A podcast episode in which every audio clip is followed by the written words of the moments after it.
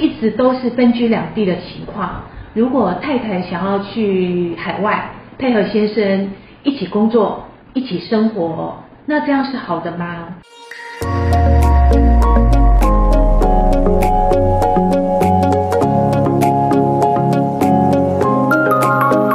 欢迎收听福袋运来，本节目是结合嘉兴子牙 Sandra 稳健财务军务和谐关系师的共同主持。透过分享真实的个案故事，让你此生福袋运来。你准备接福袋了吗？我们开始喽。今天的个案是一位五十岁的一个先生，他是在日本长大，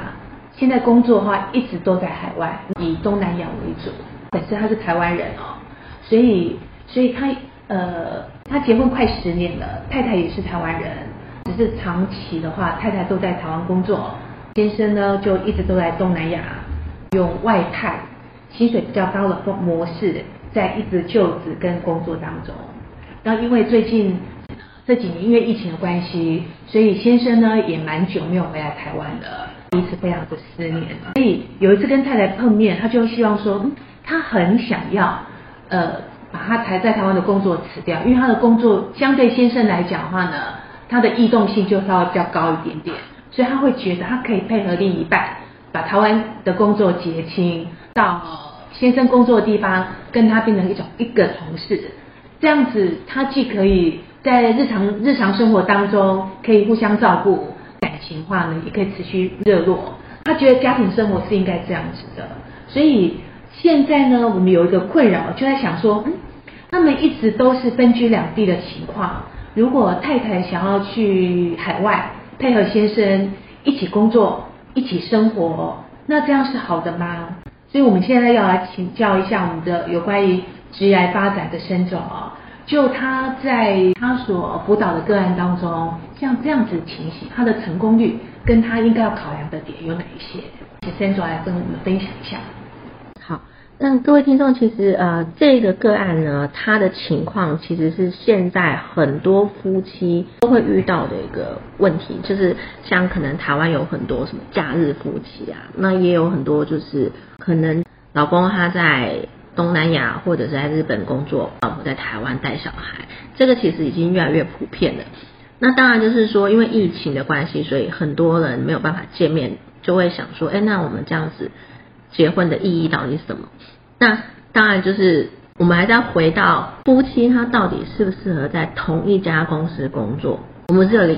一个谚语叫做“鸡蛋不要放在同一个篮子里面”嘛。你们去想想看哦，如果说夫妻都在同一家公司工作，那这家公司如果发生了什么事情，是不是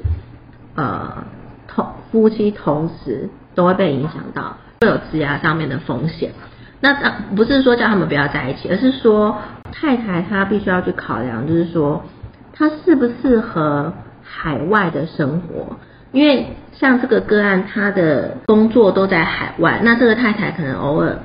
飞去找他，那这其实就算是小旅行。可是当你到一个异地去生活的时候，你要面对的是呃。异地的那些文化啊，或者是公司的一些一样的一些做法，那你又在跟先生同一个公司的时候，你们就会变成很像夫妻一起创业的感觉。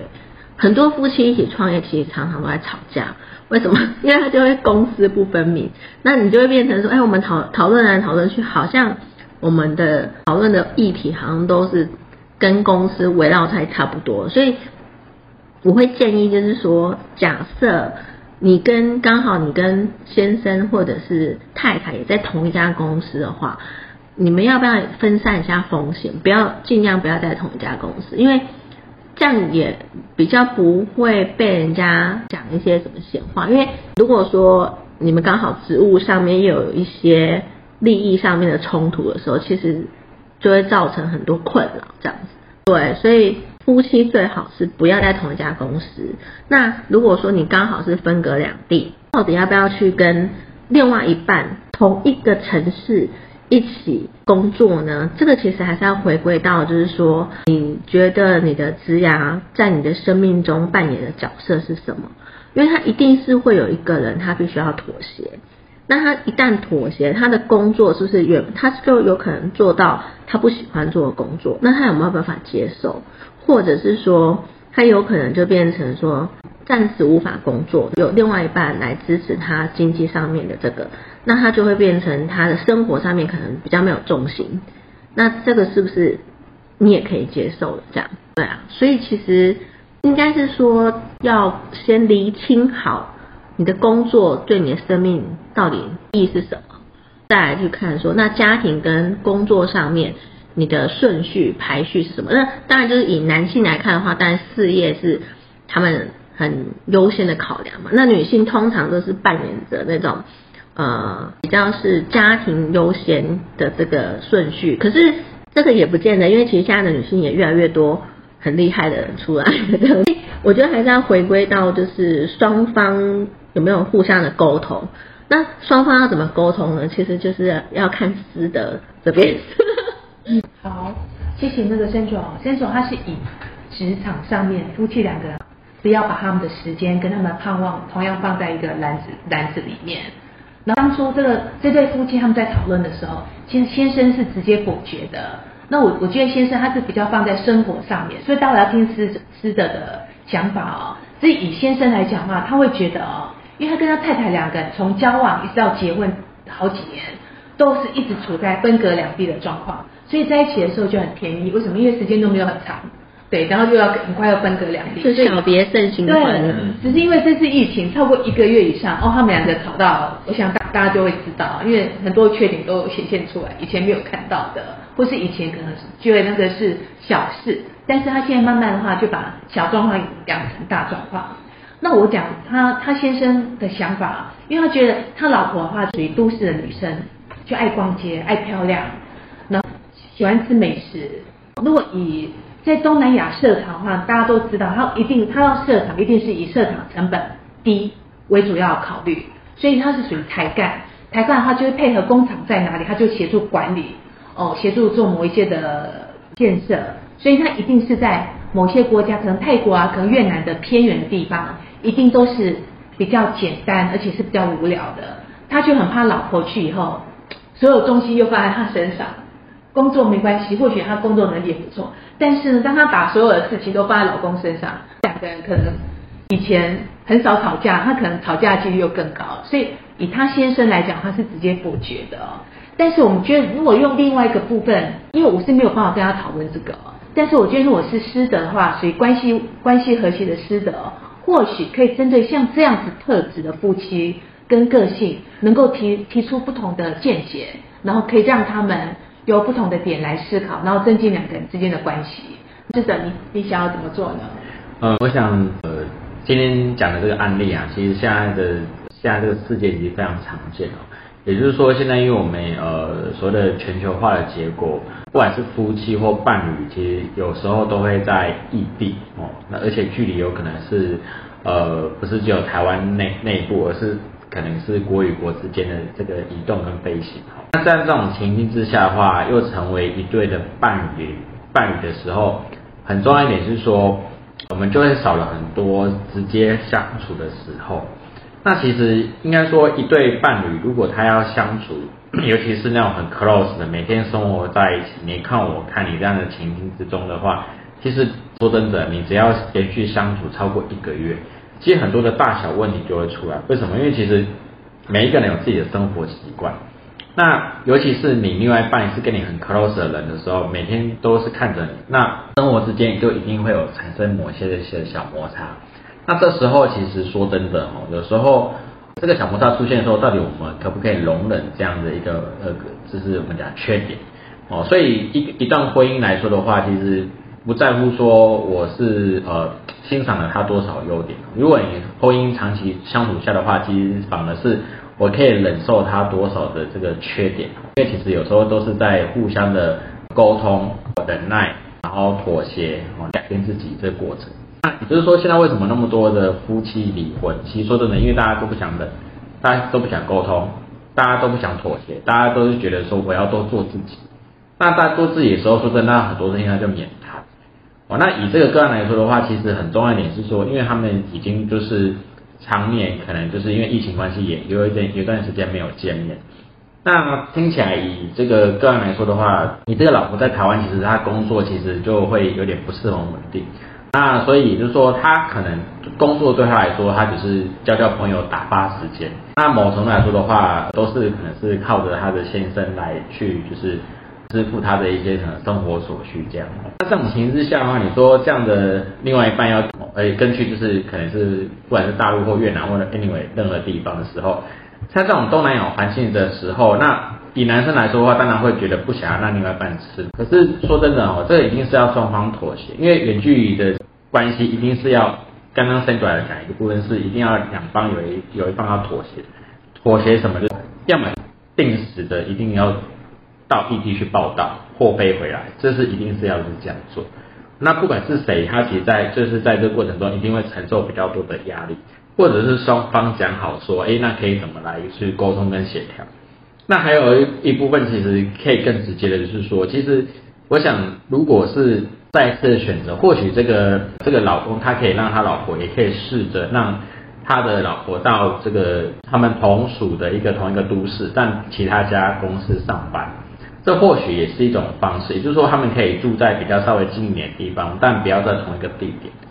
那这样的话，至少老公可能在平常可能比较休假、假日休假，或者说平常比较有空的时候，还可以就是去找他老婆这样。那重点来就是说，其实有更深的层面，我想这是他的老公其实是没有办法信任他的老婆可以做到这件事情。那所以他分两个层面，是男生到底有没有对另外一半有信心，还有本身女性来说的话，她自己有没有想要自真的可以独立自主。因为一段关系上来说的话，其实如果两方面都没有办法独立自主的话，今天不管是男生或女生哦，如果一方只是想要依赖另外一方的话，其实长久下来的话，另外一方面其实多多少少还是会一定会有些压力。哦，除非说你的另外一半是完全的是哦毫无保留哇，你要做什么我就完全去 cover 你，然后也非常有能力，不然的话长久下来的话，其实另外一半会不会失衡？其实说真的，多多少少一定会有。所以在这种情形之下的话，其实说真的也会鼓励各位听众，你不管你的你你是身为哪一种角色，其实独立自主这件事情它是很重要的。也就是说，我们如何可以把自己照顾好，不会成为他人的负担的时候，再去经营关系。那这样子的时候，其实说真的，嗯，像传统女性有一个部分哦，如果是在就是在在场女性哦，你一定会有一种感觉，如果你是女性，你又没有什么样的工作能力，你每天你要跟老公拿钱。你是没钱的时候跟老公要钱，在开口要钱的时候，你一定会觉得说哇，怎么怎么跟老公讲这件事情？有些女生一定会觉得会很矮油，不敢讲，或者是在这个过程中会觉得自己好像很没有价值。所以那个价值坦白说，后来她的价值就会变成什么？变成是她要操控老公而达到她自己的内在价值。所以这个部分的话，其实最后就会失衡。为什么？因为她会未来她的成就感就会。是在于说，在掌控另外一半上面，他或者他的成就感。可是这个其实对另外一半来说的话，说真的，他也会失衡。所以反过头来是要在自己的这个生命之中，找到自己觉得自己有价值的地方。那不管是从说的从事业，或从事业，或从自己喜欢做的事情开始。那这样子的话，说真的，假设说你的另外一半真的很厉害，哦，可以 cover 你生活所需。但身为这样的伙伴，说真的，你要觉得很幸福。可是反过头来，你要找到自己人生的那个价值是什么？你的成就感来源是什么？假如说你另外一半很有钱，也是上市公司的老板哈，那你都不需要呃，就是担忧这些财务啊这些的议题。那反过头来说，那你可不可以做一些你觉得更有意义的事情，在这中间去发展出属于自己的内在价值？那这个反而是更重要的，因为在这种过程中，他才会真正解决到。所有的问题，不然的话说真的，以这现在这个个案来说的话，这女性来说的话，她内在是不是很没有自信，不太确定。但长久下来的话，她一定会越来越觉得自己没有自信。为什么？因为在工作换来换去，可能她觉得唯一的生命之中就是嫁了一个好老公，选了一个好老公。但问题来了，如果假设说他们今天没有任何生任何小孩，哪一天老公变心的时候，那身为这个女生说的，她她最后是什么都没有得到。她只有得到一段她觉得很美好的感情，可是他最后可能还是闹翻了。那这个过程中他也没有对待任何自己，他也没有觉得自己有任何的成就感，反而这个过程中他反而可以去自我探索他内在他到底什么是他最想要的，或者说他的成就感来源是哪边。那身为的男性的这一半的话，我我觉得实际上他是可以创造一个机会，让他的太太去试试看，他有什么东西他是想要自我探索，可以支持他做一些的改变，那反而就不会很纠结说到底要不要去异地住的这件事情，因为我觉得反而这件事情你要先去理清的时候，如果双方都是一个独立个体，说真的，你即便分隔两地，即便在一起，其实都可以，那反而那反而就不是真正的问题了。以上的分享。谢谢谢谢师德，刚刚师德有提到，但是我刚刚没有讲到的，也就是说这对夫妻其实他们是没有小孩的，对，刚刚这个是忘记忘记讲的。那我我要提哦，因为我认识他们很多年了，我每次他们回来的时候，我都会看，我都会知道他们都是去吃美食，住很好的饭店，每次约了甚至要去东方文华跟他们碰面等等这一类的，那我就觉得他们很会享受生活啦。但但另外一边的话，我我大概就知道，先生基本上的话他是没什么储蓄的，因为他们很重视消费生活品质。两个人在一起的话，就要创造美好的回忆，那真的很棒。那我因为认识很久，所以我常会了解他的家庭的状况。本身他是可是独子，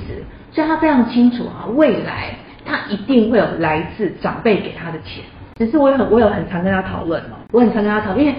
呃有结婚没有小孩。所以，针对于保障、针对于风险、针对于未来财务的规划的部分，其实第一个，他的工作赚钱能力是肯定的，他当下的生活花费这些都是没有问题，只是要为了为了突发状况，突发状况的话就是当下嘛，哦，所以医疗保障他会准备。属于对另外一半的照顾啊，因为另外一半有工作赚钱能力，所以先生也不用那么担心，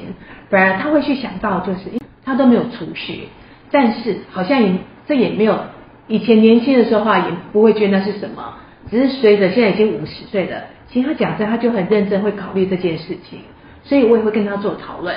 那因为我们俩认识很久，所以我会讲很坦白，因为我们彼此都很清楚知道他在未来他一定会有遗产可以继承，只是什么时候不晓得，多少不晓得。你知道为什么什么时候不晓得吗？因为爸爸妈妈住在日本哦。日本现在的平均寿命哦，以今年来看，我们用讲一讲简单的平均寿命，女生的话平均寿命有将近八十八岁，有些时候有八十七、八十八，然后男生大概就小个五六岁嘛，大概就八一、八二。目前来讲哈，五十岁的男生，妈妈大概会落在二十五，大概做到二十五岁上下，所以爸爸妈妈如果大概都是七十几岁，未来最少大概起码可以预估的寿命的话，最少十年。如果不小心，一天活到九十几、一百的，其实也蛮也是很普遍的。所以我要讲的是，目前他他未来可以继承的遗产，现在不是他的，这个财产名字还是属于他爸爸妈妈的。他爸爸妈妈在他有生之年会花多少钱在照顾他们自己的生活开销，照顾他们的医疗，照顾到他们的保健，照顾到他们的可能长照，会花多少钱？不晓得。因为那是属于他们的自由运用，所以到最后会留多少钱给这位先生，不知道什么时候留，不晓得，所以他很认真在思考未来退休储蓄这件事情。只是说有时候想到不代表会做到，因为你计划做得很好，你还是要执行力，而且每年都要去做一些执行。这样子来讲，他计划美好的计划，他到最后才会变成是美好的发生。因为我也会提醒他，我说如果等到你的继承是七十岁的时候，你觉得还是很开心吗？当然啊，还是很开心，只是那种开心的程度是递减的。所以有些部分呢，还是要提醒大家哦。如果针对财务的部分的话，我会建议啦，把三分之一的钱留下来哦，